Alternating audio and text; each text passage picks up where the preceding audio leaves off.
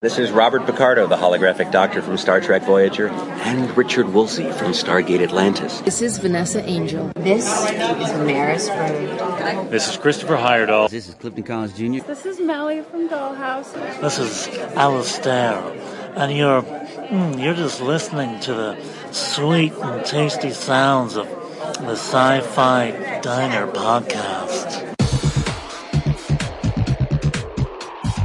Live long and prosper. Bad feeling about this. Tired of turning away from the things that I want to believe in. This is gonna get pretty interesting. Define interesting. Oh God, oh God, we're all gonna die. Only try to realize the truth. There is no school. We are peace, always.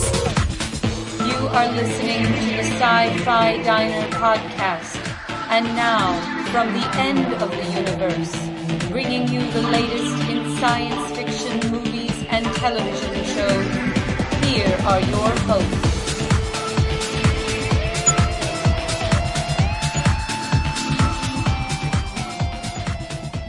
Welcome to the Sci-Fi Diner podcast. This is episode 49. We are just one episode shy of 50 miles. That makes you feel old, doesn't it?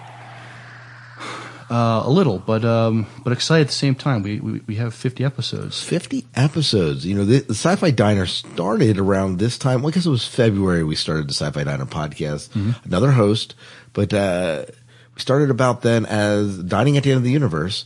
And uh, here we are 50 episodes later or almost. That's exciting. That's an accomplishment. That is quite an accomplishment.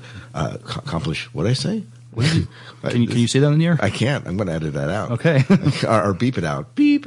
but um, this is quite an accomplishment uh, Mm-hmm. and certainly an exciting thing to be at. Uh, by the way, I'm one of your hosts, Scott Herzog, and with me is, Hello, I am Miles P. McLaughlin. and uh, we are your hosts at the diner tonight, serving up a bunch of delicious goodness.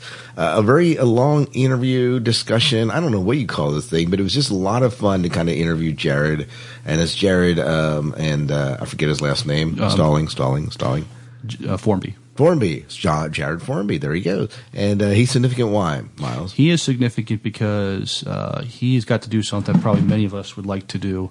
Um, he worked at a theme park, uh, a Star Trek theme park in Las Vegas, and uh, he played a Ferengi for about eight years. Right. And uh, got to be in costume, got to wear you know makeup, prosthetics, and play uh, an alien character and interact with the fans. And uh, That sounds like fun. and he, he is still making his mark on the sci-fi world. He's um, he, he uh, occasionally will co-host uh, Trekcast with uh, David Thomas Ivy and uh, Darren Benjamin, but he also has a, a, a blog, uh, Hey Star Trek, uh, that, that's on the site. It's, it's in written form uh, now on YouTube and also on um, audio also. Yeah.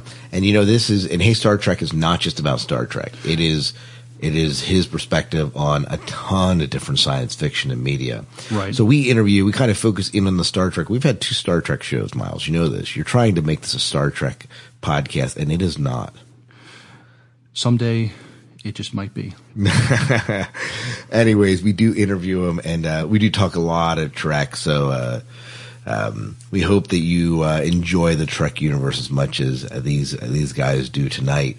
Um, but uh, exciting thing. By the way, since we are in the fifty you know shows, uh, well, we would love to have you guys, our listeners, call in call in and just say, you know, wish us a happy birthday if you want, and just say, say happy 50th show. This is da da da from here, and uh, enjoying the podcast or whatever else you want to say. Um, we would love to have your comments on that, and you can leave them at a couple places. You can send us an audio file at the sci-fi diner podcast at gmail.com, or you can just call in 1-888-508-4343, and that will, uh, and leave a message there, and we'll play it on the show. It's going to be good. It, it just it's a great accomplishment that we've we will well, 50 podcasts in so far, 50 Yeah, shows, yeah. and we we've done a lot. It's just been a, a really fun ride. Yeah, especially since episode so we when we rebranded episode twenty five, and it kind of took on a different flavor after Mhm. that.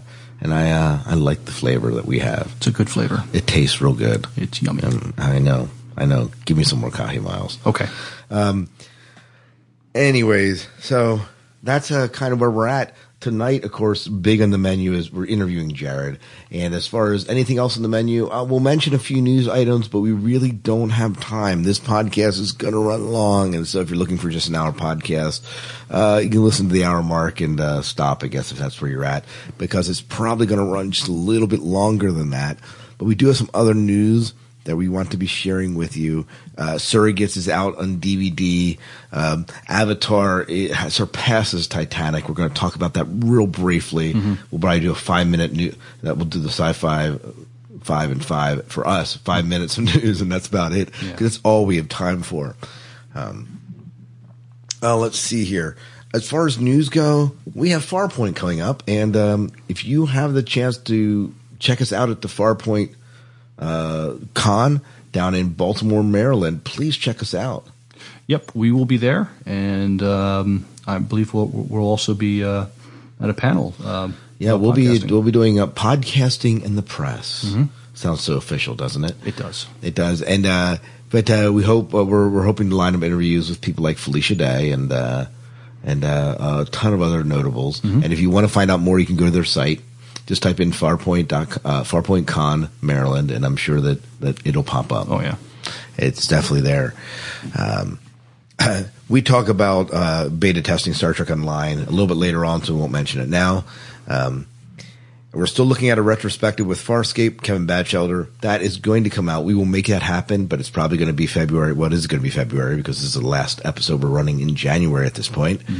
Um, and uh, that's really about it as far as show news goes. We really don't need to go into anything else.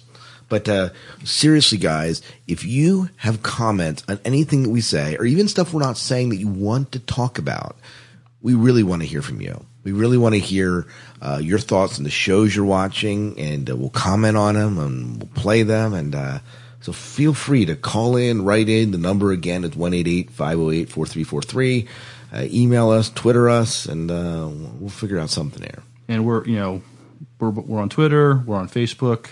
There's ways to get a hold of us. Yeah, if you really want to hear the opinions of the experts, call in. I'm just kidding. Uh, we have a lot of fun doing this. We don't consider ourselves experts. We do have some opinions every so often, and uh, we'll go from there. Okay. So um, we do have a trivia question, and I'm really surprised that no one actually jumped in this. We're gonna have to like, push this trivia again. But this is a trivia question from two weeks ago. It still stands. It's still fair game, and there's still two books to be won for this trivia. Two uh, David Alan Mack books, and um, and we're gonna run this for another week or two here and give people a chance to, to write in. Um, but Miles, what is the trivia question? Okay, we asked last time, uh, what do Star Trek Voyager, uh, Battlestar Galactica, and Heroes all have in common? And you would have had to watch last week's Heroes to uh, to be able to get this. All right. So if you know, call in. And we gave you all the digits before. I won't do that again. But the prize is a Star Trek Mirror Universe, Sorrows of the Empire, mass market paperback, and Star Trek Vanguard Precipice. Both of those by David Alan Mack. And you can just type in David Alan Mack and find them, right? Yes. So there's plenty there. All right. Well, let's take a really quick break, and you're going to hear from uh, some friends of ours at Film Sack, where they review old classic and maybe bottom of the barrel movies. It reminds me a little bit of Mystery Science Theater. Uh, without actually watching the movie, they just do kind of that sort of review. So it's kind of fun. So here you go.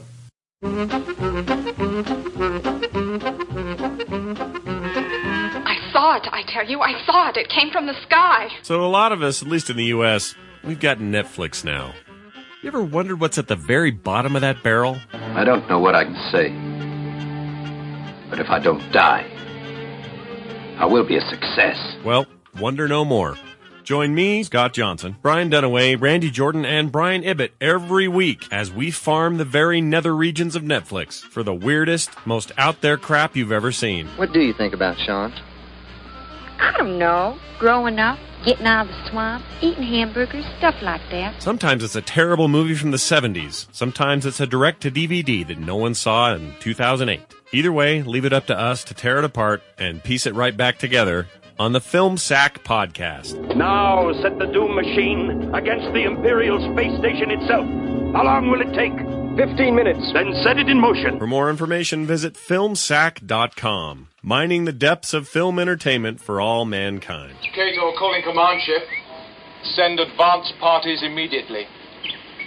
Have now established humans high in protein and easy prey.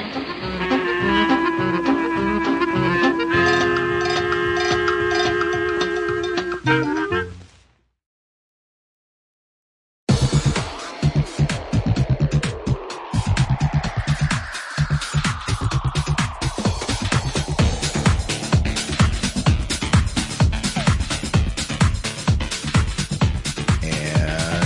back with uh, the Sci-Fi Diner news. Right now, we're going to do this in about five minutes because there are some things we just really want to address.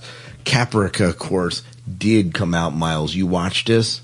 Yes, my wife and I watched it uh, last Friday. Um, saw it on DVD, um, but she didn't see it yet, so uh, she liked it. You know, I like seeing it again, and look forward to um, look Yeah. forward to the show.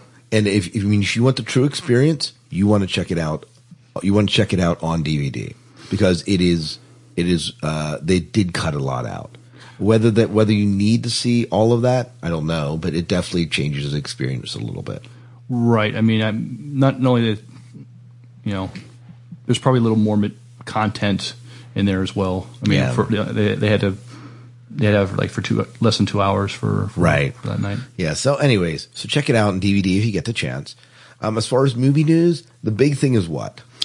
Avatar. Uh, this surprised me. Um, Avatar is now the highest grossing uh, movie ever made. Yep, and it's true. Box Office Mojo reports that Avatar's worldwide gross now stands at 1.859 billion compared to Titanic's 1.843 billion.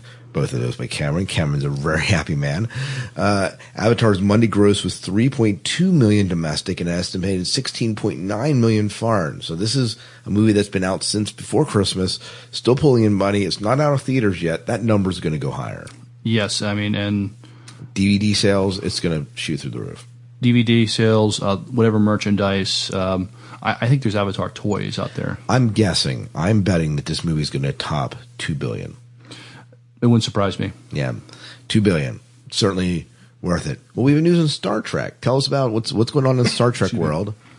Well, the SAG Awards was uh, last week, and uh, it actually uh, beat Transformers in uh, the amount of uh, SAG Awards that it won. So uh, I'm just glad Star Trek was recognized at the SAG Awards, but oh yeah, win some awards. And the, what it won was for the best stunt ensemble in a Mhm. motion picture. So maybe not the best picture award, but uh, it's just good to see elements of Star Trek being recognized. And, Right. and, and uh, you don't typically see this. only the, in the production values. You're not going to see it as far as notable acting or anything like that, which is too bad. But you are going to see either for best score or best stunts and or some, something to that effect. Yeah. Um, by the way, Battlestar Galactica and Fringe and Warehouse 13 also took nominations as well. So that was good to see those shows in there contending. Good. So it's very, very, very cool. And uh, last but not least, we just have to talk about this story, story Miles. We have an underwater futuristic sci-fi western coming. Uh, it's a little surprising, but you know, uh, you, you got to keep an open mind. Um, you do. You Um, do. Reminds you a little bit of Serenity when you hear something like that coming down the pike. It does. But and of course, it's not a TV series this time, but a movie that's coming down the pike. But it uh, could be interesting. Let's tell you just a little bit of the premise. The premise is this. Um, uh, Gotham Group has opted for uh, has optioned Dark Life based on a book by Kat Falls, and Variety reports that the book will be published in May, so it's not even out by Scholastic, which won the rights and inked two book deal after making the preemptive bid on the manuscript. Foreign publishing rights to the book, which generated a considerable buzz in the pub world pre-sale, have been sold in six languages. Dark Life is set in the near future world, which rising ocean levels and natural catastrophes have led some pe- led some people to a homestead on the ocean floor. Story centers on an underworld, underwater teenage boy and surface girl who join forces to uncover a government conspiracy. Now, my only comment when they say teenage boy and girl, I'm instantly going Twilight. Oh yeah, And because I, I think this is geared, is going to be geared toward the teen crowd, and so where Firefly was much more adult True. in nature. So, uh, Soggy Adventure. I don't know. We'll see what how it develops. Again, it's option. Nothing's in development yet. We'll see if this actually ever transpires, Hmm. like other stories. And I guess last we do have a DVD out. That's notable. and that is uh, Surrogates. Yeah. And uh, enjoyed the movie and watched it. Uh, you know, it wasn't maybe the best movie of the year. Is it one Miles that you are going to rent? I don't know. Not probably right not. away, Probably no. not. In a, I'm not in a hurry to rent it. um, Um, it, it was okay. Yeah. It would be interesting to see if there's deleted scenes or maybe extended that maybe explains a little bit more of the universe and what they're going for and Mhm. this whole avatar personality thing that they have going on. I don't know. We'll see. I may run it. Mhm. Uh, It's not. It's not. I don't even know if it's on my queue right now, but I may run it. Mhm. Chuck's on my queue. I'm waiting for Chuck. I like Chuck. All right. Well, we got to move into our interview tonight, and uh, before we do that, let's run through one more promo here. We were promo from our friends at the Chronic Rift, and uh, we'll see you after the break. By authority of the mystic guardians of the universe, on the far distant planet Oa, Hal Jordan, test pilot, becomes the Green Lantern.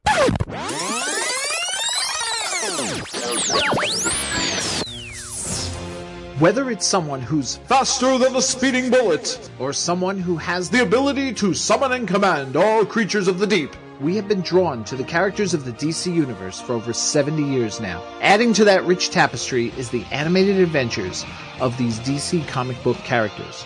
Whether it's the Max Fleischer cartoons of the 40s, or the animation explosion that began with Batman in the late 80s and continues to this day with direct to DVD releases, the DC Universe has been a rich one to mine in terms of animation. Join Orenthal Hawkins and Jay Smith for this week's episode of The Chronic Rift as they welcome guests, illustrator and actor Arnie Starr, and Gamers Haven podcast host Ethan Parker in discussing the DC animated universe in our roundtable discussion. You can find this episode and more Rift goodness on iTunes, Zune, or by visiting us at chronicrift.mevio.com.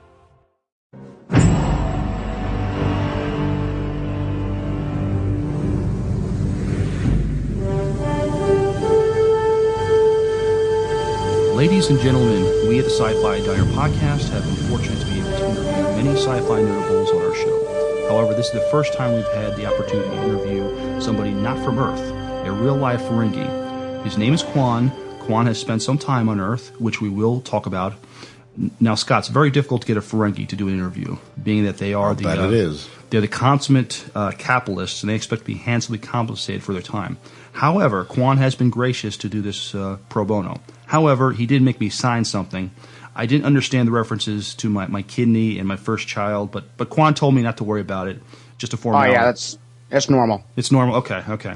I, I, I won't, I'm not not worried then. And uh, I've signed a few of those myself. Okay, okay. Well, okay. So I'm, I was a little nervous there, but I'm not nervous anymore. Uh, but uh, No one's Quan, come for my kidneys yet. Quan, we are delighted to have you on the Sci-Fi Diner podcast.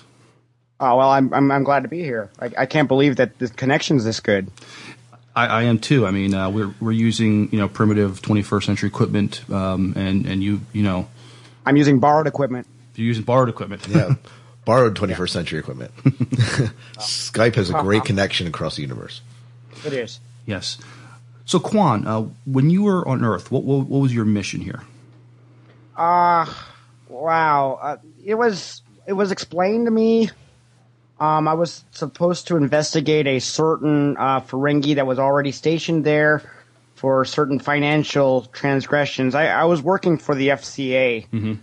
and and continued to for uh, for a number of, of years, but it gets confusing because it's working. It's like years I logged in the 21st century versus years I logged in the 24th century, and uh, so I'm confused. exactly. I, I don't know how long I worked Mm-hmm. Oh, okay. on the project.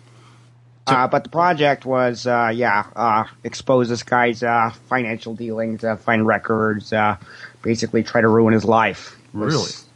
The way it was explained to me, yeah. But the temporal mechanics, we just can't figure out how many years uh, it actually was. I don't know. I, I'm sure somebody could. Mhm. Uh, I'm, I'm sure like Major Colleen could. Mm-hmm. I'm sure that um, you know the the math people, the, the people that uh, I never have enough money to hire, Nah. they would they would know. Now, um, now, being that you did serve in the FCA, you probably have some insights into what, what is going on with our economy on Earth, and particularly with this country. Um, what, what would you suggest this country do, or even the planet, uh, do to get ourselves out of this recession? What can we humans learn from the Ferengi? Uh, well, uh, I'll tell you, we had a financial disaster. We had a few financial disasters uh, on the home world, and uh, one of the nastiest ones. Uh, what we did, Mhm. we uh, we just retconned it. Redconned it. Yeah, we just retconned it. Um, yeah, so we just kind of started it all over with a with a fresh reboot. Kind of added some new things, some new rules, Mm-hmm. and uh, it it seemed to work for us. Okay. I don't know if you guys can uh, all agree well enough to actually reboot your economy, but uh, if you could, it certainly helps. Well, we are uh, we are people of uh, differing differing worldviews all across the planet, so I could see where that might be a challenge. Oh yeah, yeah. hmm Uh, now, now you did have some interaction with humans while you were here. Uh, w- was that a positive uh, experience for you? It, it was. It was. It actually led to one of my uh, greatest uh, financial achievements uh, back on the Ferengi homeworld. Mm-hmm. Yeah, uh, I decided at one point while I was, you know, staring in the abyss of sadness that was uh, being stationed in Las Vegas, that I should take advantage of the human culture Mm-hmm. and maybe uh, bring some of that back to uh, the Ferengi homeworld. Because uh, I don't know about if you know this, but not much of your stuff survives to the 24th century, which is another purpose of why we were there, just kind of to, to look at these details that, that, that got missed in something called, uh, don't tell me, don't tell me, uh, it's called, uh, it was uh, World War Three. Oh. Yeah, yeah, that destroyed a lot of your stuff. Oh, okay, something to look forward Yeah. to. So yeah, so we, so, well, I, well, I wouldn't look forward. Well, maybe you can look forward to it. Mm-hmm. I, I, I typically don't look forward to. Well, I mean, I do sometimes when I know that, you know, I got the only shelter. Then I look forward to war. Well, isn't Yeah. there a rule of I can start acquisition? Uh, i- Oh yeah, war is good for business. Yes, Yes. yes, absolutely. Rule of acquisition thirty-four. Okay. Uh, I thought I thought I heard that rule sometime. Uh, oh, yes, you did. hmm Now, you f- forgive uh, forgive this, but sometimes I see people they didn't always have the most positive reaction with dealing with Ferengi. What's probably the biggest mus- misunderstanding other other beings have about your race? Uh, that uh, we are in any position to give a refund. Oh, okay.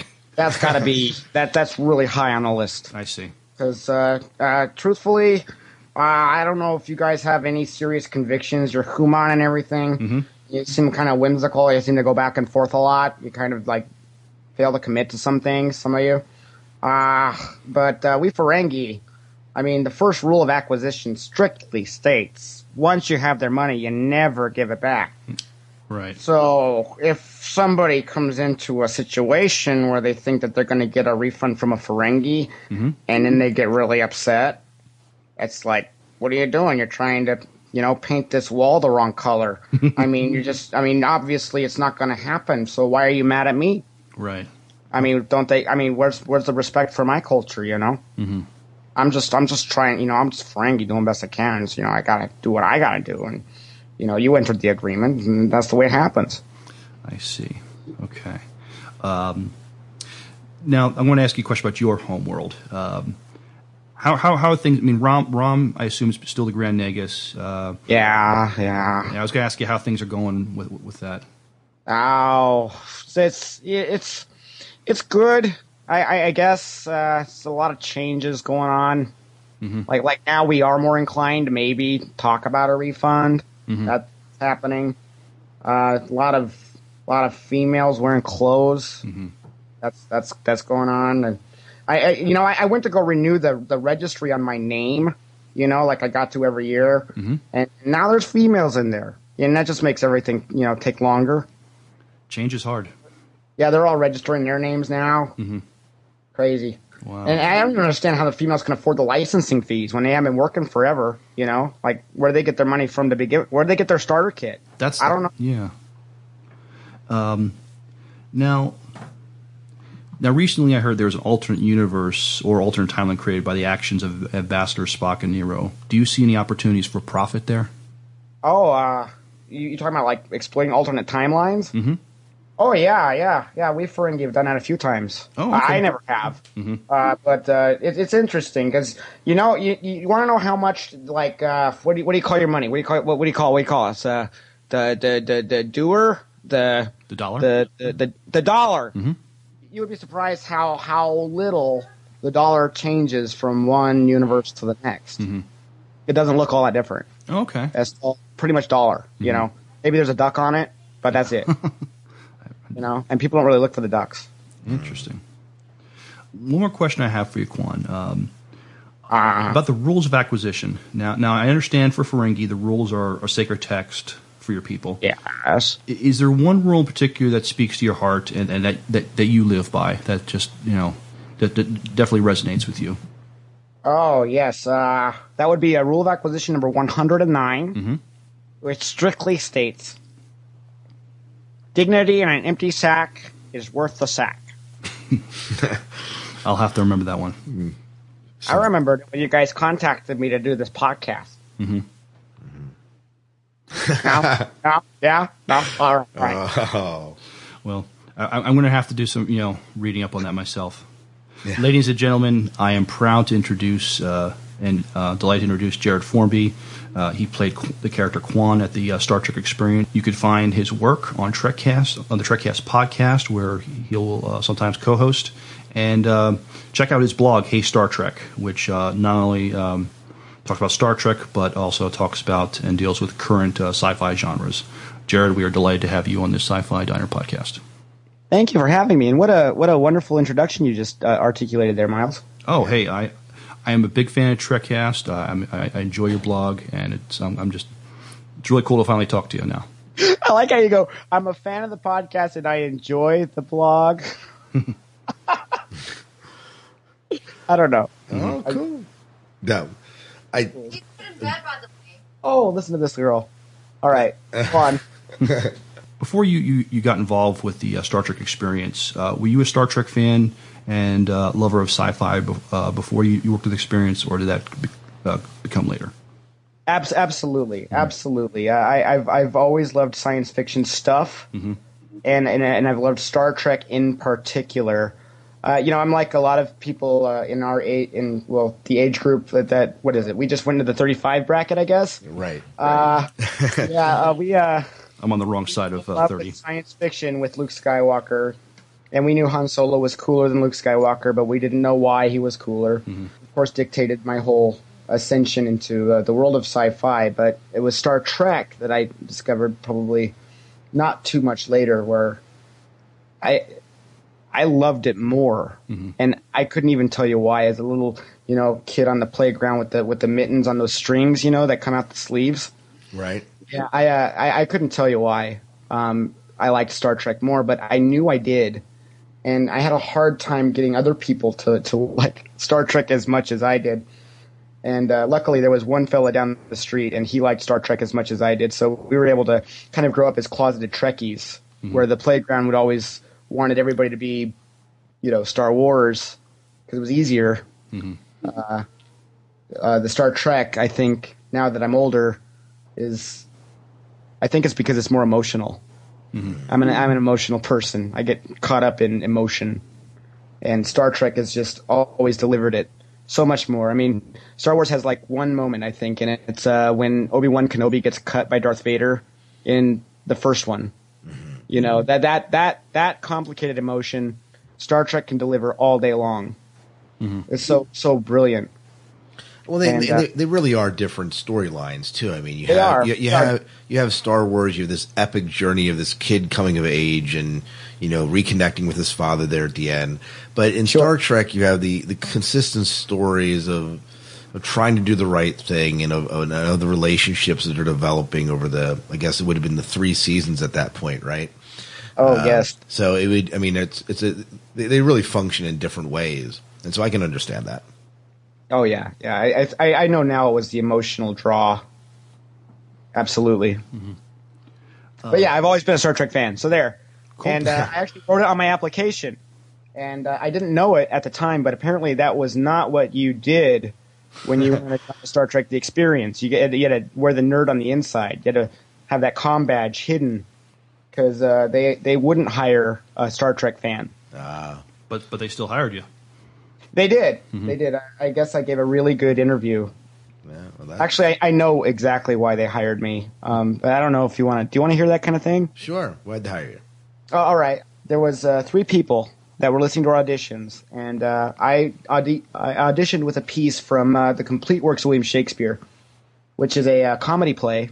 There's this uh, sequence in there because the play is doing the entire works of William Shakespeare, and uh, I chose the part where basically I'm doing the uh, abridged history of uh, Shakespeare's life that always opens up a book of the complete works of William Shakespeare. You got a little biography in there.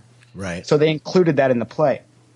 So I did that, but the, the, the joke, or I guess the, the silliness, and now I'm looking back going, oh my God, what was I thinking? The joke is that he mixes up William Shakespeare's life with Adolf Hitler's life. So he keeps going back and forth. I remember that. recollecting- Recollecting the wrong facts. And uh, I did that for my audition. And uh, everyone at the table was ready to just say, no, we don't need to see you again. And then um, there was one guy at the table, and he was in charge of the alien department, which I didn't even know existed. And he was like, don't pass up on this guy. I want him. And they basically had to invent this job for me Mm-hmm. Oh, okay. Where uh, because they weren't hiring any aliens, I would have to uh, I would have to learn the ride and do aspects of the ride, and then if an alien was sick one day, I'd be an alien. Mm-hmm. So they trained me in everything. I was able to do all the performance jobs, but I never did any of them. I only did Ferengi because my Ferengi training ended, an alien left, and it opened up the slot. Did so you- it was basically a controversial audition. Wow. So they create, so like you said, they created a position for you because they saw something in you. Yeah, yeah. They're like, you're going to be basically working in the ride, but mostly want you there with an alien gets sick. I'm like, okay. What what other job, uh, job duties did you have uh, while you were there? I uh, I uh, stepped into uh, the ride loader, uh, which we called the blue rotation. I did that a few times, and uh, I think I exited the ride a couple times, the Borg ride and the uh, Klingon ride. But uh, neither of those jobs required uh, as much from my nerdiness as uh, the uh, job of being a Ferengi, for sure. Did they? was it their choice that you be a Ferengi? Uh, yes, yes, it was, and it was my height. Uh, and uh, here's a fun fact: uh, the cutoff height for a Ferengi is five six. Oh, okay. So uh, if you were taller than that, then you would not qualify for Ferengi. You had to be shorter than that. So that was really fun. Was dealing with the idea that that rule handed down from Paramount licensing somehow escaped so many Star Trek fans Mhm. who would be like, "You're too tall to be a Ferengi," and then they would want to see your show. Mhm. Oh, if you only knew the cutoff. There's nowhere they can go to read that. Did they give you the freedom to create your character? Oh, absolutely. But everything was uh, was approved and licensed out by uh, management. I mean, you know, there was there was a character uh, lead who helped you build your whole situation, and there was a character trainer who helped you make sure that you know you were building it in the right way with the right uh, information. And at the time, Deep Space Nine had ended, so I was able. I had the freedom to build my entire Ferengi in a post-ROM world. Mm-hmm. You know, I didn't have to like adapt myself like many of the older old timers did. I mean, those kinds of changes on Deep Space Nine were revelations. They'd have to go back to work and incorporate it. Mm-hmm. You know, because it was current and it was new.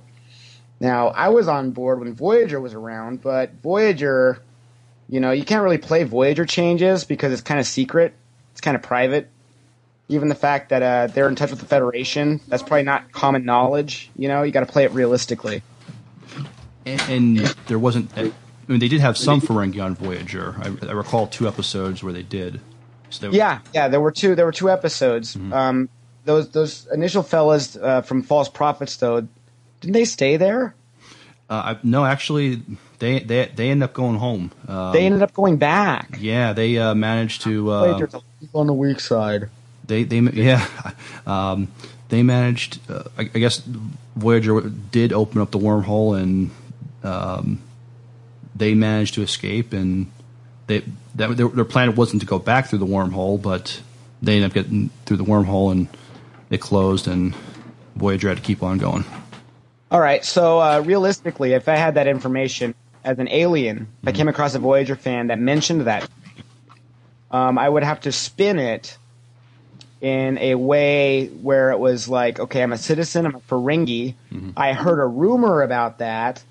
I, I know that that, that uh, apparently somebody tried to exploit a whole planet by being their god, way over in the Delta Quadrant. You know, and they ran into another ship, and I forget the name of it. You mm-hmm. know, that would be the way you'd have to end that kind of story because everybody knows it's the Voyager. But as a Ferengi citizen, I, I mean, what do I care about Voyager? Well, I don't even know. You know, you know, ask me about the the Lost Marauder. You know, ask me about that Lost Marauder you don't know about because I'll, I'll go off. You know. Um, did you have? I mean, did you have some acting experience uh, before you you applied the experience? Um, I did. I mhm. did. I've uh, done a, a lot of uh, community theater. I, of course, did a lot of uh, theater training at uh, University of Nevada, Las Vegas. And um, I also helped my sister open a theater in Albuquerque, New Mexico. Ooh, that's fun. And uh, we basically had to play all the parts ourselves to, to near empty houses, but it was still uh, great and it was a very wonderful experience. Um, now, a lot of your work, at the experience, I mean, I mean, was, I mean, if you're if you're dealing with the public, I mean, you know, or the fans, I mean, it was definitely improvisa- improvisational. Um, did I mean, did the fans keep you on your toes uh, when, you, when they talk to you, or um, Um, or were you were, you know were you able to you know roll with it? Oh, I, I, I was I was able to roll just about anything that came at me for sure. Uh, there was there was um, maybe two instances where I got in trouble with not in trouble. I'm this that's just see you know I add a little color there so that you get like excited about what I'm gonna say. Right, right, Uh, right. what it is, what it, what it is is uh, um, let's see here. Um, there was a Star Trek fan at a convention, and I was so scared. It was the first convention that I'd been to, so I didn't know what to expect from the Star Trek fans. And uh, so I hit the rules of acquisition. I tried to have as many memorized as possible. That went about as well as you know, crash, you know, crashing for uh, crash studying for an exam. Oh, right. So I mean, sometimes it works, sometimes it doesn't. So I was there with uh, with some working and some not, and uh, I came up on this female, uh, female uh, Trekkie. Um, she was wearing a uniform, and you know she was she was, she was pretty, which is kind of fun. So you know you pick out like a pretty one, you could go over there and you know kind of talk to her a little bit, and uh, she immediately hit me with a rule of acquisition question. She's like, "Well, don't forget rule of acquisition 223." You know, and I was, and I, you know, you not seen in uh, Jaws when Roy Scheider sees a shark attack the, you know, from the beach, Right. And like the camera moves and like his face is big. Yeah, that happened to me, and uh, That's a cute ringtone, by the way, that you have. oh, oh well, I'll let her know you said so. what happened was she asked for that rule in particular, and I got all defensive and, and uh, you know, kind of, you know, puff my chest out and like, why would I tell you that rule? You're a female and blah blah blah, which was kind of a general cover Right. that I'd been trained in, and uh, and she said, "Beware the man who makes no time for oo-mox," and I guarantee you, I never forgot that rule. That that was it. That was when I learned it. Mm-hmm. And uh, so, uh, you know, I've, I've always hoped she would contact me.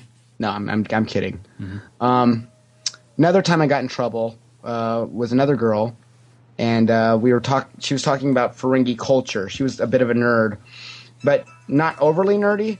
She sort of uh, was being told all of this stuff by her friends while they were all drinking, and it came out that a Ferengi female will chew the male's food for him before he eats it Mm-hmm. and uh, basically uh, they painted the grimmest, most misogynistic portrait of the Ferengi as a people. Mm-hmm. And then I was the first Ferengi she met after the fact.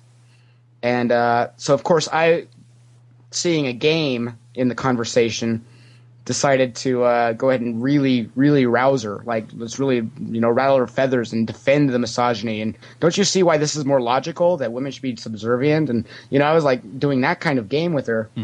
And uh, then the food thing came up, and and she she said, "Are you telling me right now that if I chew this French fry and spit it out, you'll put it in your mouth?" Oh gosh. And uh, by then, I'd painted myself into a corner. So uh, I tried to make it so that she wouldn't do it. Mhm. And of course she did it. Oh. So I couldn't deny the reality of what the character was, so I ended up eating it. Which was weird because there's a prosthetic, there's teeth. Right. So what I did was I hurriedly scooped it up, threw it in my mouth, and took off while they all laughed and applauded, and I went and spit it out in the, the makeup area. But uh, I couldn't let a female win that. So yes, I got trouble. That was how devoted I was to old Quan and Quan's beliefs and Quan's politics. Yeah, you had to suffer for your for your work. For my art. For your art. Yes, indeed. Now about the prosthetics. Um, on average, how long did it take to, to put them on and uh, and then to remove them, take them off? Well, uh, the the official word was it took an hour and a half Mhm.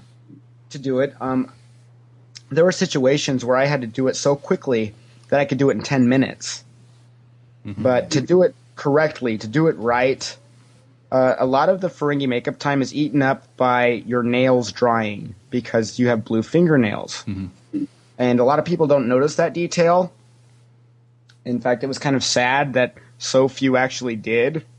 In fact, I spent so much time a- answering the question, why are your fingernails blue?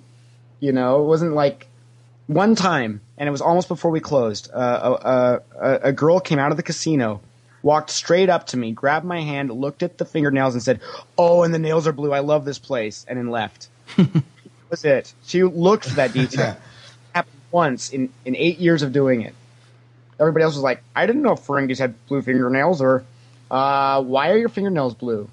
You know, and then like depending on their level of Star Trek fandom, I mean, that would turn into something aggressive, or it would turn into something uh, like, "Oh, I didn't know that."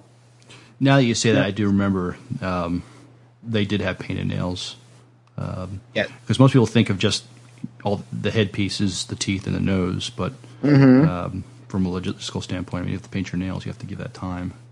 In fact, the fellow who trained me into being a Ferengi um, improvised one time when Star Trek: The Experience first opened, and used green fingernail polish. And licensing pulled the supervisor aside and pointing out and pointed out the inconsistency. Oh wow! Yeah, but they couldn't change it. It was like a big promotion. He was at a stadium in uh, Arizona, Mhm. and so they couldn't do anything about it. But the licensing guy was like, "You need to make sure that that kind of stuff doesn't happen." I, I get they took those details extremely seriously. They did. They did. Uh, the licensing and the involvement of licensing with Star Trek: The Experience. I'm sure, you know, a number of people who never saw it or saw it and wasn't impressed or whatever their story or relationship is with the experience, don't know how aggressive licensing was with us. It was aggressive. It might be similar. I mean, to what I guess other theme parks if they have characters like I mean, compared to like like something at Disney or um, uh, I'm trying to think of some. Um, um, the other one escapes me where they have uh, um, Looney Tunes characters. I mean, I'm, I would sure they probably have si- similar strict set of rules that you, you guys probably had to follow too. I would think. Well, uh, well, yeah. Well, uh, the the rules from the licensing. I mean, on- once your story was approved and you were that alien, that was fine. You know, they kind of didn't monitor like what you said very closely or your improvisation, but they always, always were interested in the look Mhm. For sure. And uh, I don't know if you guys know a character named Three of Six I, I, I, at Star Trek: The Experience.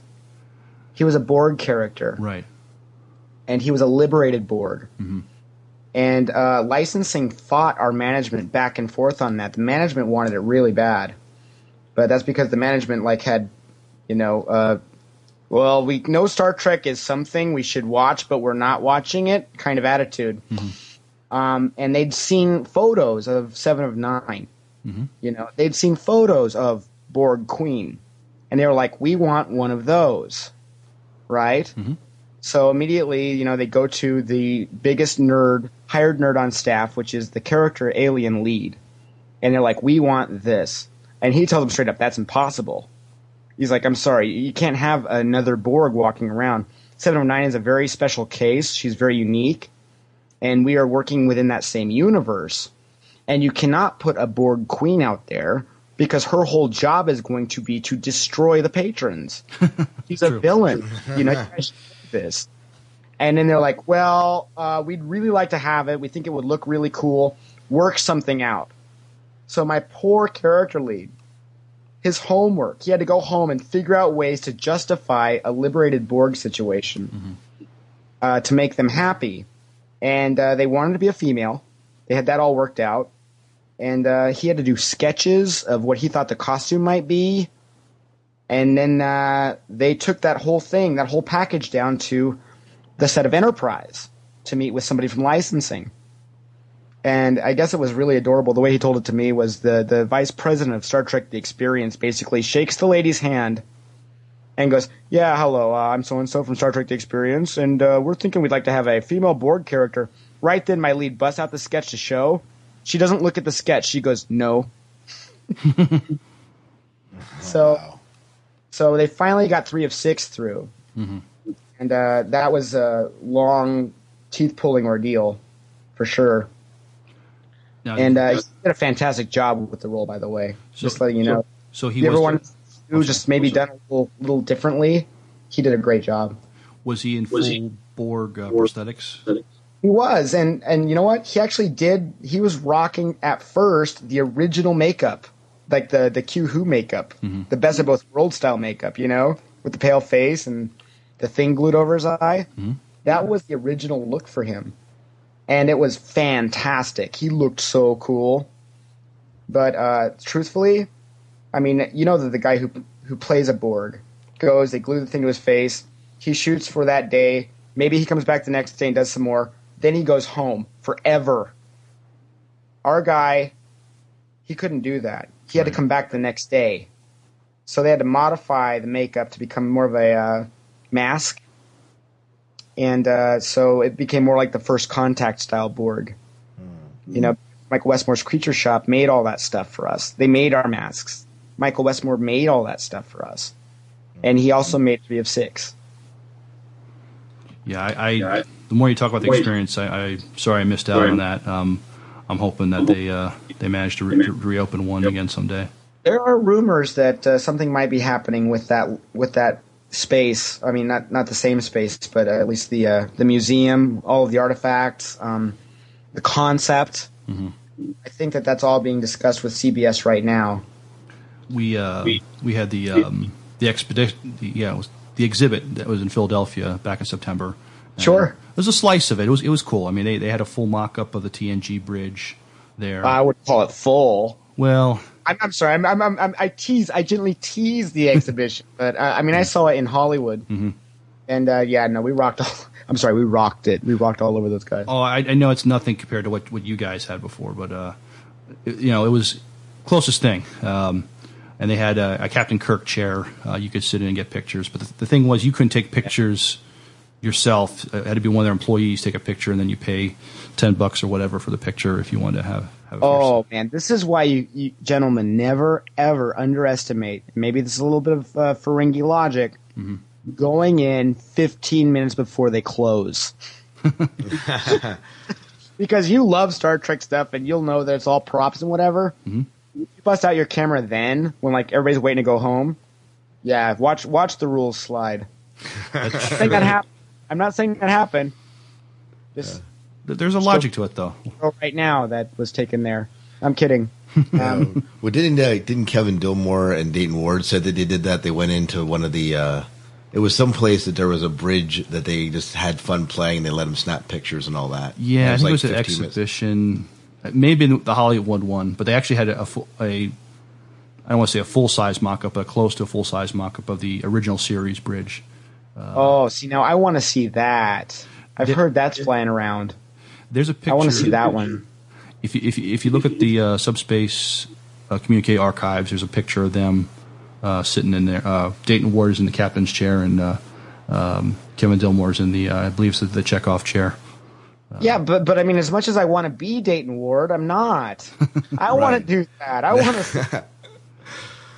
yeah. Well, I, this one you have to sit in a chair. I mean, it was no there's no bridge mock up. They had a green screen behind you, so Oh, oh, I see. I see what you mean. Yeah. Oh, they had that at the they had that in Hollywood. yeah. But I heard that like it's split into two pieces, and somebody actually has an original series mock-up. Is that not true? Oh man, I don't know that. Yeah, I don't, I don't know that either. I I heard there was like one giant thing called Star Trek: The Tour, and then it split in half. And so like Hollywood's got this one part of it, and then like the other parts in Detroit. That's what I heard. Okay. Well, um, maybe it'll filter down here. Oh, that, that, that'd be nice if it did. Um, I'm sorry. Go on. I was saying it'd be nice if that one you're talking about would would, would, would make it make it in our neck of the woods. Uh, I mean, the the, the exhibit was nice, but it was you know there wasn't that much there. I mean, it had a lot of costumes. They had um, on display pr- props. Yeah. And um, You know what I really want to do is climb into that uh, that command chair from Nemesis. that weird thing that Shinzon sat in. I mean, it oh was, yeah. Now they did have a full so size, awesome. They had a full size mock up of the Scorpion fighter there though. So Yeah. but you couldn't. I mean, it was kind of elevated, so you couldn't like get up there and, and look inside or whatever. But um, That's it. that, that, that was still pretty cool. Um, Yeah. But I mean, I mean, I mean, I'm not, I'm not trying to downplay Star Trek the exhibition at all. Please go if you haven't been. You got to go. Just you know, what we had was just a little more, a little different. No, I'm sure I mean, I was able more. to, I was able to propose to uh, my wife on uh, the on the bridge of the Enterprise D. How cool that's is that? fantastic. I mean, that's just a that's just a life choice, Mhm. and that's uh, something that can happen, and it was awesome. Well, now we- we hope in you saying that that she's as much of a Trekkie as you are. Oh well, I think that she loves uh, she loves the Deep Space Nine. Okay, good. I'm, I'm pretty sure she does. Yeah, she does. She has to. my my wife saw the Star Trek movie with me. Uh, we actually got to see it at the IMAX uh, at the exhibit, and um, first I was just glad she wasn't you know ashamed to be married to me afterwards, but she kind of had a thing for Chris Pine after uh, seeing it though. So so at That's, least see, that, that's why everything is about Chris Pine. Chris Pine is is the future of Star Trek. He yes, probably is. Uh, so at least I, I, I'm I'll have no problem getting her to go with me to see the second one when it comes out. Oh yeah, I'm excited about the second one. Mhm.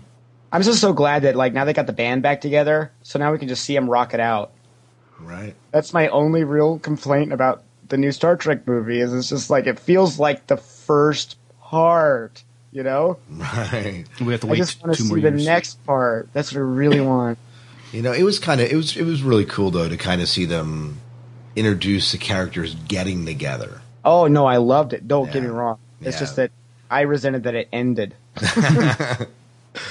You wanted I was like, okay, great. Now everybody's there, so let's do some more story. right, right. You wanted it to be another Lord of the Rings, which was like three or four hours long. Don't we deserve a Lord of the Rings? We do. Now, if we would get Star Trek back on the small screen again, would you like to see something in that universe or or, or something in the Prime universe? I'm sorry, what was the question? If if we get Star Trek to come back on a small screen on TV again, should they? Do you think they should maybe do something in, in this new universe, or maybe do something in the Prime universe? Well, uh, let, let me put let me put it this way. Um, there are things that we love from our Prime universe, right? We love uh, Data. We love Picard. We love Ben Sisko. We love Janeway. You know, we love these things. We love them so much. Now, if you look at what the Star Trek model was with Bad Robot and Kurtzman and, and Orci, the whole idea was getting others to love it too. And they succeeded. So it seems to me that it'd be really awesome to just go ahead and do a next generation in that universe. Get a new Picard, get a new Data, tell those kinds of stories. I think that would be really fun. I think it'd be really fun to go into that knowing what it was before and seeing what they do to make it more accessible. Maybe like an Ultimates comic book. But I, I, I wouldn't mind that because uh, as far as I, I mean, you can read my work. Um, I believe that the further away you get from the original model of Kirk, Spock, and McCoy, the stranger and more derivative and the more nerdy in referencing Star Trek becomes. So it's like no, the, the, the, no, you don't want a new captain. You don't want to go forward with something else and something new and just learn all the same characters again. You want to bring it back. You want to bring it closer, and then tell awesome stories because there's still tor- there, there, they would still be stories about Picard. They would still be stories about Sisko. They would be stories. They would be new stories because it was a new universe, which gives us uh, the opportunity to see how Sisko might respond in a similar situation, but it's not the same situation. and it's just more of that character. Well, and it's not really the same Picard either, or the same Exactly. Sisko. So Exactly. you need the ability to ha- to tweak them and give them uh, close enough mannerisms that we know that they, who they are, but exactly. but they but they can be different enough that they can maybe have different flaws and uh, uh, Mhm. different things that make these characters interesting and fascinating to watch. That's what I'm saying. And maybe like in a, you know, Abrams universe, uh, Deep Space Nine, Sisko actually gets Bajor to join the Federation. Maybe that happens. You know, there, there, there can be differences in the story where we as Star Trek fans will have a deeper appreciation for it than somebody who doesn't have that. But at the same time, they're going to love it too because it's great storytelling. That's all. That's what I think. Yeah, never. I mean, I've I've asked that question a few times. If we get Star Trek back on TV again, where would they, where would they like to see it go? And I uh, I haven't heard you know your take on it. That's, that's interesting. Well, what do you think? Um, I, I would like to see something in, in the Abrams universe um, myself. I'm not sure Mm-hmm. what time period necessarily, but um, I, I kind of think. I mean, I love the Prime universe as much as you know any, any Star Trek fan does, but um, Absolutely. Mad respect for the Prime Universe, but Star Trek is going in a different direction now. but but but there's but now that they've they created this new universe, there's new stories they can tell, and things are going to unfold differently. Um, so so yeah, some, something in the in the Abrams universe. Either I like the idea of there, there's there's like 25 years before Kirk's father dies till you know you know Kirk gets on the Enterprise. There's some you know interesting. They could explore something maybe in that time period. Um, m- maybe there was another Enterprise, um, maybe Captain P- Captain Pike's for Enterprise or something like that. Uh, don't Yeah, but um, but that's the other thing is is is uh, the thing about Star Trek and and what makes it so awesome and what makes it so great is that there are certain people. I mean, oh goodness, I'm sorry. This is really. If you like what I'm saying, please find me at heystartrek.com because you can read these kinds of thoughts. But um, what I'm saying is is that uh, there are certain people that that have a heroic destiny, and that is James Kirk, that is Jean Luc Picard, that is Ben Sisko, and that is uh, Kathryn Janeway, and and to add another name to that list begins to negate or lessen all of their contributions. So I'm saying that we already have five rockin' characters. Mm-hmm. So we need to continue to rock them out. We need to see Janeway's uh, other Jane approaches Janeway takes when she doesn't have the Federation there. We got to see other choices that Ben Sisko makes. You know, we got to see that kind of thing. To invent a new captain, uh, it just it, it would lessen all of their accomplishments. I'd just rather see the the, the, the same people readdressed because there's too many captains already. Play Star Trek Online. There's too many captains. Have you been playing Star Trek Online?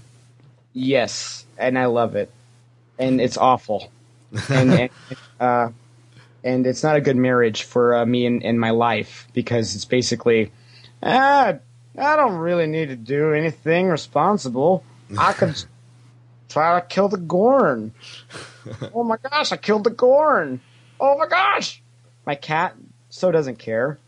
but I loved it. I had so much fun with it. I'm still debating if I can buy it or not. Right. You know, I'm trying to make deals with myself.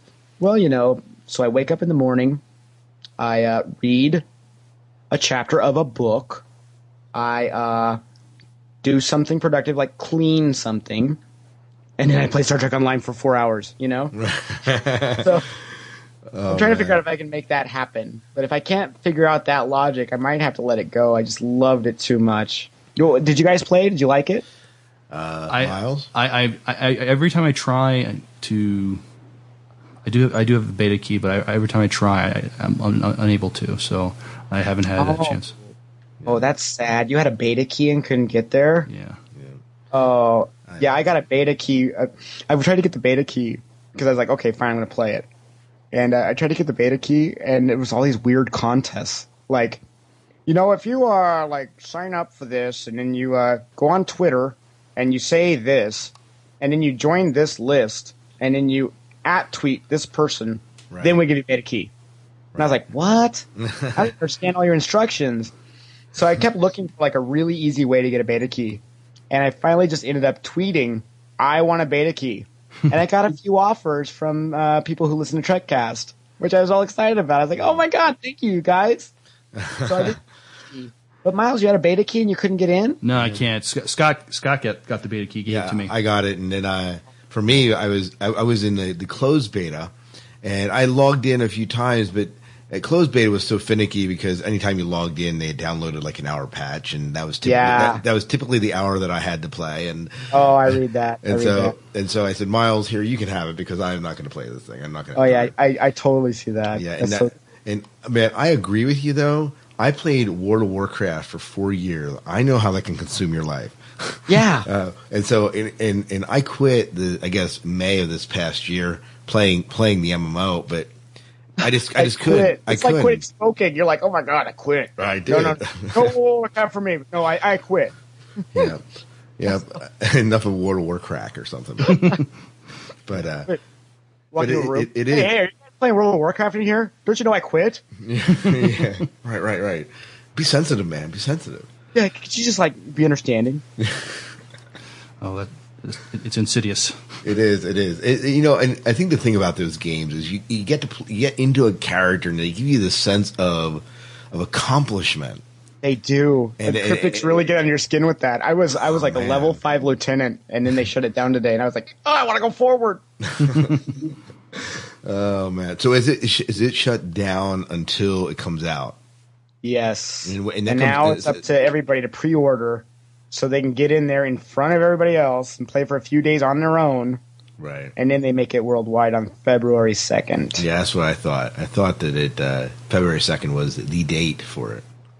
Yes, it is. But uh, everybody who pre-orders gets to play on the 29th. Ooh, so are you going to go pre-order? Oh, Oh, you know what? I've, I've been I've been thinking about it, and like I look at it, and I'm like, oh my god, I like fantasize because you know they give away all these gifts for whoever you buy it from. Right. So it's like, ooh, if I buy from them, I'm going to get like a Constitution class starship. Right. Ooh, if I buy from them, I'm going to get a Deep Space Nine uniform. You know, it's like, ooh, well, who do I want to buy it from now? Which prize do I like the most? right. You know. And I don't remember the Atari prizes, but it seemed like they had the, the coolest ones, like the Hey Star Trek style prizes, the ones that, you know, where we're cool and we get that you love this, but we know that this is a really odd, cool thing that, you know, nobody else really cares about, but you do because you're Jared. kind of thing. It's like that package was tailored to me, but I can't remember right now exactly what they offered. But I was like, okay, Atari's the way to go. But you were you were impressed with the universe that you played in. Then the way they did it, the, the gameplay. This game, if you would buy it, would hook you. It would. It would. Uh, this is an interesting thing for me is that uh, uh, I write this blog for TrekCast.com called Hey Star Trek, which I know you mentioned, Miles, and thank you for that. Um, my last issue of it has been the most unpopular issue. It's the strangest issue. And and all I do in this issue of the blog, and you can find it at TrekCast.com, is I pretend to play Star Trek Online. Like I'm just playing my own imagination and what I think is going to suck about it. And um, now that I've played it, it's like so. I mean, I see that my point of view made sense, but I didn't get it. I didn't get what MMORPG was. Right. I just assumed, wow, it's Star Trek with nothing. It's Star Trek with uh, just battles and things. But I had this awesome scene where I was able to go to Quarks, hang out with somebody, and just make up all kinds of business about what it was like in Starfleet Academy and how that all happened. You know, and, and what formed me as the commander, which is kind of the stuff I wanted to play. And uh, they let you do that. Well, you know, which it- is really really fun. And they do have the story. They have the storyline, and it, this does uh, uh, that that you follow as well. uh, In, Yes. in it, and so this has to play in. I mean, not to bring this back to the experience, but this is not all that different from acting in the experience. I mean, you are No. a, you're acting in a virtual war, world here. It it is it is very very true, and and you know that's that's a component I miss in my life. And I mean, uh, I was with the internet when in the '90s when it was first before it had pictures. I was there, and they had something very similar. And uh, one of those games, they were called Muds or Mushes in, in those days. Right. Um, I, I was playing the hell out of a few of those, and those were so time consuming and so consuming of myself that lightning finally struck and freed me from having to play because my modem got fried. Oh, nice. So I was able to finally walk away, and I don't know if I ever would have walked away. It's quite possible I'd be a, a I'd be an alternate. I'd, I would be the Chris Pine Jared. would be it. You know, I'd be some other guy. Similar, but different. Yeah. I never played the MMOs, but I, I, there were other Star Trek games I liked. Um, Elite Force one and two. I don't know if you ever tried those. Oh yeah, I've I've seen Elite Force, but it just made me think of Half Life. Mhm. Did you ever play The Fallen? No, I haven't played that. That's a Deep Space Nine game. Yes, it's a Deep Space Nine game. Okay. Fantastic. The only thing that's missing is Avery Brooks's voice. Uh, okay. I'll, Gosh, it was Avery. That that game would be. I'd still be playing it right now. well, on, on Elite Force, they do have the uh, the voices from the, the cast of Voyager on uh, on there. For, for yeah, Elite, I, heard Force about one. that. Mhm. I, I'm really, you know, I'm really glad that, that Kate Mulgrew lended her time to it, particularly. You know, it's really good to get the captain. You know, the captain. Well, like I played the fall and I got Kira, Mhm. but it's just Kira. I mean, I'm I'm glad it's not a visitor, but but you really want the captain. Sure. Well, and Patrick Stewart did lend his voice for Elite Force too. That's what I'm saying. So yeah, just like that. And you know what? In Avery Brooks's uh, in Avery Brooks discussion, I'm fairly certain that either he didn't have the time, or they didn't know how to reach him, or they were afraid to convince him. Because I'm pretty sure Avery Brooks does that kind of thing all the time, and uh, it would have been for charity. He probably wouldn't have pocketed a dime. From what I know of him, anyway. So let, us talk about TrekCast and, and and your and your blog. Um, sure. How how did you get hooked up with uh, TrekCast? Um, Darren and David contacted me for an interview with Quan Mhm. and to discuss my experiences at, at uh, Star Trek. And I agreed. I had nothing going on, so I went on the podcast. And uh, I had a lot of fun. And then it was over. And I was like, oh, that was that was an odd, strange thing. And I'd never heard of podcasting before. And I was like, okay, whatever. And I listened to the result. And I was like, oh, okay, that was that was cool. And then, uh, like a month later, Darren calls me and says, "Listen, I'm talking to David Ivy from TrekCast, and uh, we want to generate content for the webpage. And what we need is a blog, and we would like you to write it. Are you interested?" And I, I agreed right away, but I didn't know what a blog was at the time. and I said, "Yeah, I'll write that." And uh, I didn't even research it. I just started writing the blog because there's all these things in Star Trek that I'm not saying that I'm a nitpicker, but it's kind of like a what? And uh, like uh, changing the Romulan makeup. What went on with that? Why did they do that? So I wrote about that. You know, like challenging Star Trek, and that kind of informed what I would call the blog. Like, hey, Star Trek, why is it like this? Why is it like that? Hey, Star Trek, answer me. You know. And then uh, after writing uh, my initial entries, I realized, you know what? I can hey Star Trek everything else because it's like, hey Star Trek, what did you think of Watchmen? You know, right? And Watchmen, the movie, and uh, so it just kind of spun out from there. And I've explored all kinds of different topics that that fascinate me and, and give me pause and make me wonder. But I do try to keep uh, a lot of the issues Star Trek. I like delving into Star Trek. I like questioning Star Trek. One one thing that I don't know how you guys feel about this, but it kind of drives me a little crazy as a Trekkie to run into Trekkies in their uniforms who are wearing their weapons. That bothers me because I'm just like, what, what, what? Who, what, why, why, what? Where do you think you are that you might need your weapon? no, Star Trek like it's a handshake. It's meeting people first, and then oh fuck, we gotta go get the. I'm sorry. Oh crap. I'll beep it out. And we'll, we'll we'll be back with our weapons now because we thought it was going to be friendly here, and it's not. You know, you, you don't go down to the planet with your weapon on. You know that, that just drives me crazy. You know, and that that's that's why I say I'm uniquely suited to write about Star Trek because I got a lot of strange opinions, and even if you don't agree with me, and I'm hoping you don't, or I'd like it if you do, and let me know if you do. Um, you know that uh, you'll you'll think of Star Trek in a different way, or you'll see some new aspect of it that you hadn't weighed before. Because I love Star Trek first. And you also talk about uh, other genre sci-fi in, in your in, in your blog sometimes too. I do. I do. Mm-hmm. Uh, I haven't done Lost yet. I'm looking forward to that. I, I I'm, I'm not sure how to approach it yet, but Uh. there's going to be an epic Lost post. I'm hoping before the new season begins. What do you guys think of Lost? Have you, have, well, uh, have you have you watched all the seasons? I have. You have. Okay. I, I will admit that I've gotten through the first four episodes of season one. Whoa! Yeah. See, and I I, I I, think you. Yeah, I think for me, so so I have the entire series to explore eventually. Yes, you do. But uh, ah, man, I, there's been so much else in, in going on in the sci-fi world that I guess I just haven't made time uh, for Lost at this point. Now I'm a huge I'm a huge Fringe fan. oh God, Fringe. Uh, it's, it's, Yes. it's phenomenal. It's, I think Fringe it's is amazing. I, I think it's one of the best.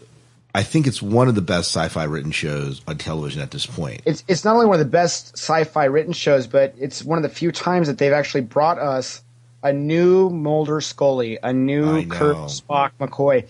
I mean, those characters are so good with each other. Yes. It's it's sick. The the chemistry between them is sick. It's so good. yeah. You know, and so I, I- love Abrams, and I just haven't, but I just haven't made the time to get into Lost. I guess to, is the long and the short of it. I know that I have many friends that say you don't know what you're missing, and I just uh, I said I know, but uh, I have a two year old and an eight year old and a, and a wife I got to spend time with. Oh. so yeah, I see where Lost might like. You know, not a priority. no, no, But good job quitting WoW for their sake. yeah, well, yeah, probably for my sake too. but- oh What's man. Oh well, he's like a level five knight, and, Right. uh, and I guess he just burned this village to the ground. He was really proud of it. Right, See, that's the right. kind. just don't know. I'm a level 80 knight elf mohawk.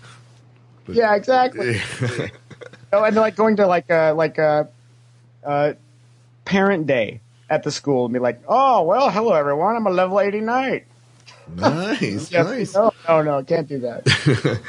oh man. Yeah, I, I haven't take, taken on watching uh, Lost yet either, but I know people that have the DVDs, so uh, so you have the opportunity. I'll have the opportunity. But I, I am You- watching you have Fringe. to- if, if if you could do it before it begins, that would be prime because you, watching Lost week to week is one of the coolest things about it.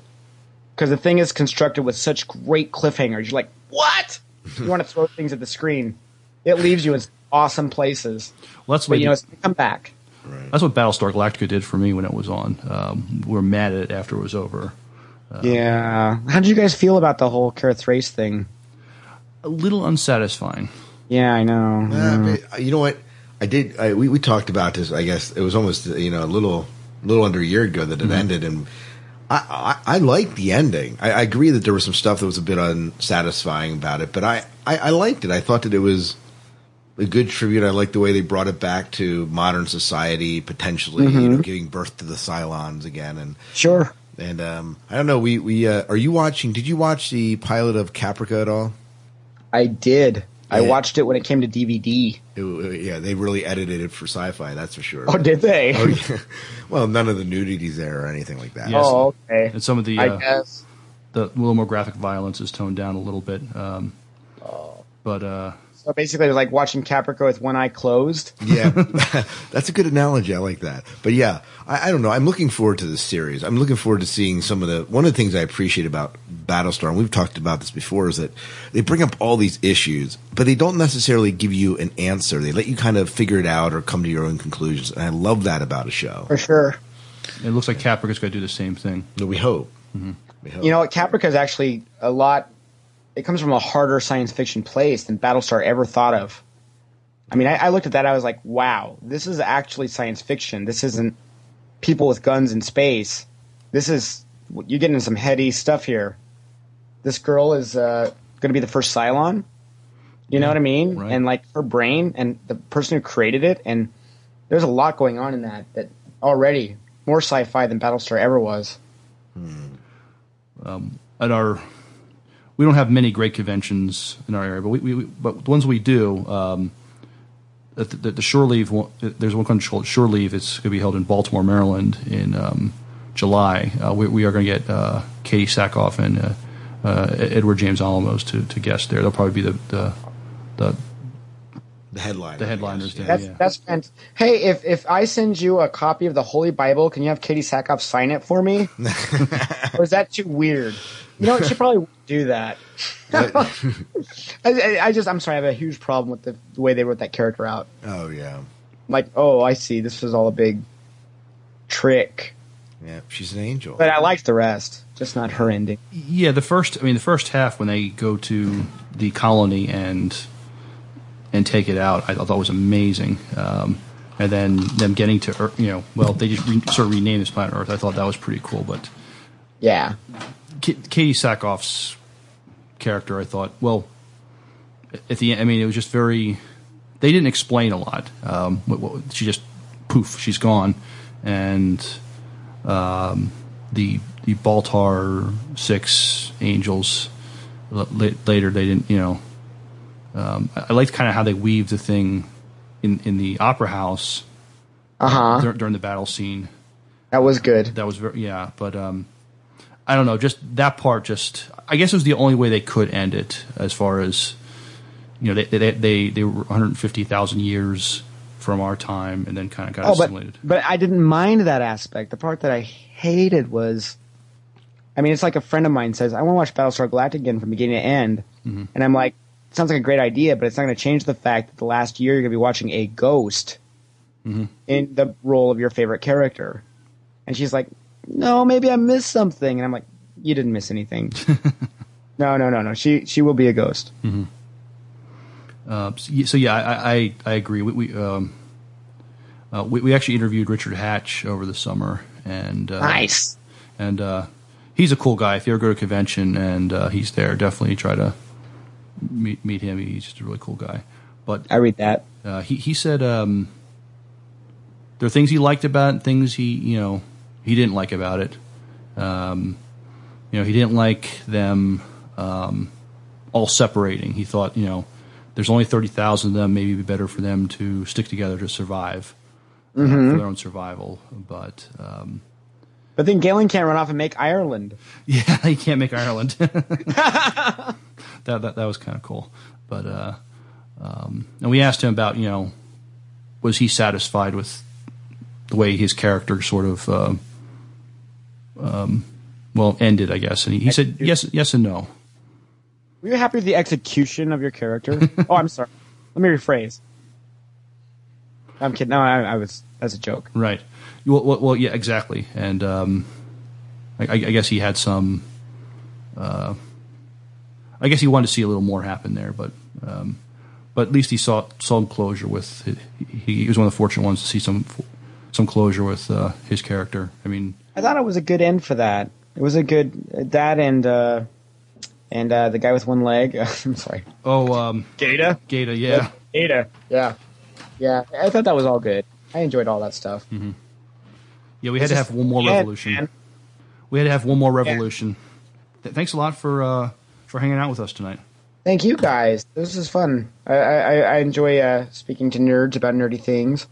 well, you, uh, let me just say again that uh, well, I wanted to say this at least before I go that the the the, the Hey Star Trek universe is like uh, multimedia.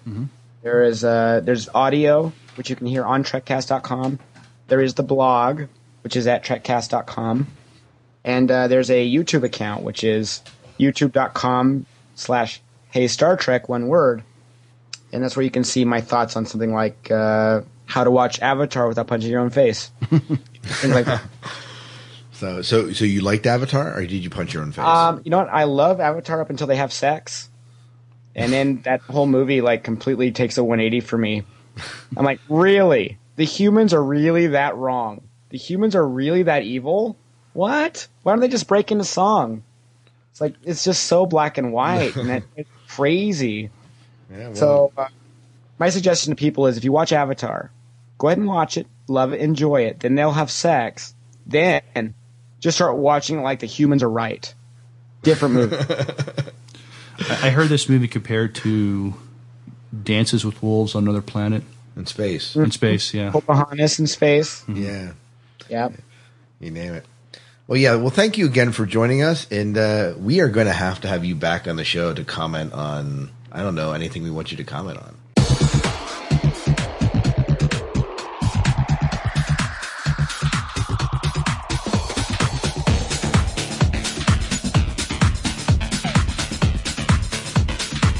Well, welcome back to the Sci-Fi Diner podcast.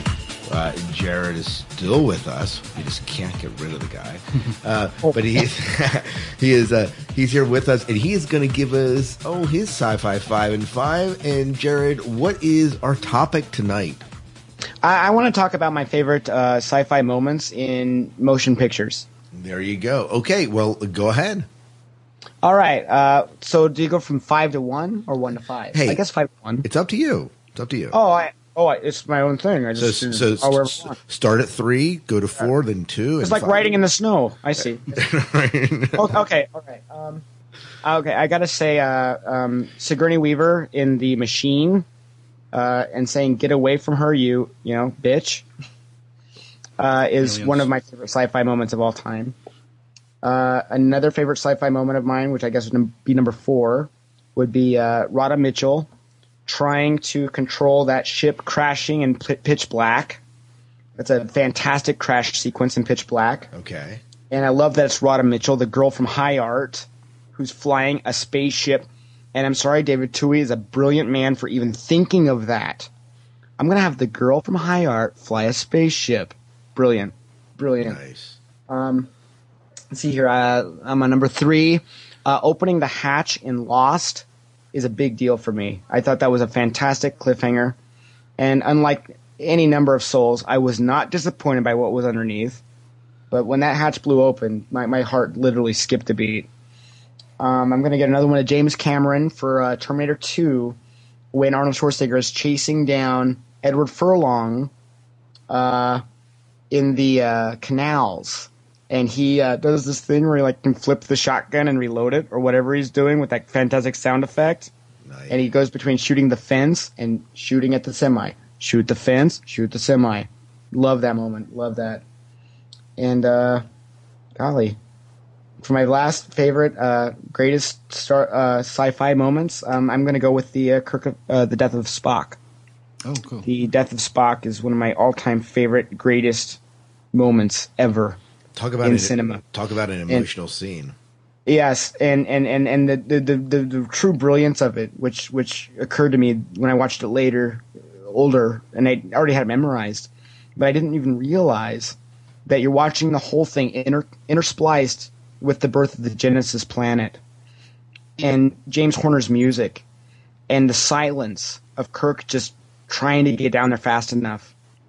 It's fantastic. I mean, it's it's emotional. It's totally musical, emotional manipulation.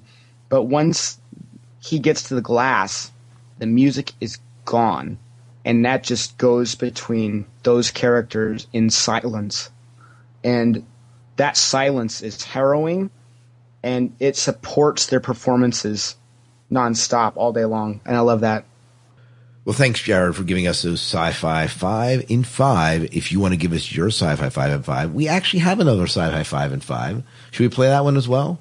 Sure. Let's let's play. Hey, let's just knock it out. We have a sci-fi five and five from Kevin Batchelder, who does a podcast called Tuning In to Sci-Fi TV, as well as uh, the Seeker podcast. Uh, uh, what other Scapecast? He does um, the the the Signal Signal podcast. He all these different podcasts. I'm probably missing one in there. Kevin, don't hate me. Um, but he's doing. He gave us his top sci-fi five and five, and we're gonna play it here. And let me tell you, uh, it's really good. It talks about the the top five most sci-fi, most overlooked sci-fi TV shows. So take it away, Kevin. Hey, Miles and Scott, and my fellow uh, Sci-Fi Diner listeners. This is Kevin Batchelder. Wanted to give you a uh, Sci-Fi Five and Five. This one to talk about uh, five overlooked TV shows uh, for different reasons, and I'm not saying these are the five best or the most overlooked. Just five that you may or may not have heard of that are certainly worth a look, in my opinion. Especially if you're someone who's an aficionado and likes to try different series that aren't, uh, shall we say, mainstream, which is what I think is the case with many of these shows. Uh, let me start out with the first one a series I really love called Charlie Jade. Uh, this was a series done uh, in Canada and South Africa collaboration type deal. Uh, ran up there in Canada, but also ran on the Sci Fi channel here in the US. But it's not on Region 1 DVD, so you really have to work hard if you want to watch this show. Uh, Region 2 DVD and maybe some other alternative sources. But uh, 20 episodes. It's very unique in the sense that it's uh, what I would call a novel for television. It's a story, a bit of a mystery that plays out over those 20 episodes, so it's a self-contained story. Uh, but this is one of those rare shows where there's very little action. It's more of a thinking man's show. You have to be paying close attention all the time. And you've also got some scenery and visuals as well as music that make this very much of a rich experience. Highly recommended. Great series and, and a nice sci-fi story. Another show I'd recommend would be The Dresden Files. Uh, ran on the Sci-Fi Channel a couple years ago. Got axed pretty quickly. Not a great series, but a good series. Something you can have some fun with. I enjoyed the the actors and the characters that were in this story. It's too bad it didn't get some more airtime because it, it was really enjoyable that way. Next, I would mention is a series called Blade, the series. Uh, visibility, not many folks knew about this show because it ran on Spike TV here in the U.S. But uh, it, it was pretty good, actually, surprisingly good. I thought it wouldn't be too good or ripping off the movies too much, but it's it is based on the movie idea. Um, but had some pretty good stories, uh, an arc that ran throughout the entire season, so it, it was enjoyable. I, I think it's worth a look.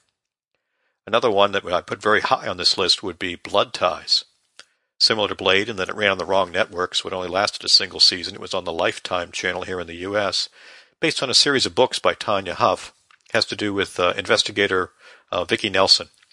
This is one where there's some great chemistry between the lead actors in this show, uh, and there's a whole three or four of them that uh, weave throughout the series.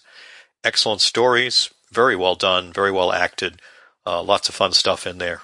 So it's definitely worth a look. And finally, another show that again ran on the wrong network uh, was called The Middleman. Uh, this was on the ABC Family Channel. This show has just a ton of genre references and inside jokes, uh, a lot of comic book references, uh, very different, talking about someone who's a very straight laced, uh, almost a superhero, you could say, and his sidekick, if you will, it helps him take care of things laughed out loud at lots and lots of these episodes. I think it's a fairly short run with maybe 13 episodes. There are many other great sci-fi shows, as we all know, but I think those are some you might want to take a look. I think with the exception of Charlie Jade, all of them are on Netflix, so you can try maybe the first disc, the first few episodes, and see if you think it's something you might want to take a look closer at. So take care, gang. Yeah. Thanks, Kevin, again for giving us your sci-fi five and five. If you want to give us your sci-fi five and five, and you're listening to this show, please email them to us, record an audio file, uh, call it in to our phone number, 1-888-508-4343. Email it to us at the sci-fi diner podcast at gmail.com. And, uh, you can get those to us. I believe that's about it. We really need to wrap up the show. We're heading into an hour and a half here, and uh, maybe I'll have it edited down a little bit shorter than that, but but uh, it's going to be a long show. But it's worth listening to. We, had, we had a really nice conversation with Jared. Yeah, but it's, it's, well worth it. Mm-hmm. Miles, where can they find the Sci-Fi Diner podcast? You just Google Sci-Fi Diner podcast. Yep, and that'll find it. You'll find our site. Our URL is the sci-fi diner podcast.com. Pretty mm-hmm. easy there. Mm-hmm. And our email, as I said before, is the sci-fi diner podcast at gmail.com. Uh, you can find us on Twitter at sci-fi diner. And, uh, Miles, they can find you on Twitter. I'm Son of Worf at Twitter. And uh, I'm also on Trek Space, Son of Worf. And uh, we have a, uh, uh, Sci-Fi Diner fan, podcast fan page on, on Facebook also. Yeah, and please join that if you can. Once we get up to a certain number of members, we can get our own URL. It will shorten it a little bit for us, and we can actually remember it. Other than that, the link will be in the show notes for that. By the way, I got contacted by a guy who wants to sell a, who wanted to sell me a domain on the podcast diner. Oh. And, uh, or the diner podcast or something like that. Well, I didn't buy it. I don't really need it. Mm-hmm. No, there's no domain in my name, but it's kind of intriguing. Kind of intriguing. Mm-hmm. All right. Well, uh, you can find me on Twitter at Hertzog, H-E-R-T-Z-O-G. I also run one called Haiti in Focus if, you, if you're interested in finding out what's going on in the Haiti universe. Um, you let you know if you've been watching CNN at all. But, um, I have a, a distinct interest in that. We'll talk about that in another show, not okay. right now. Um, but that's about it. So let's go ahead and wrap it up. We'll see you later, Miles. Until then, good night and good luck. Yeah. Thanks for joining us.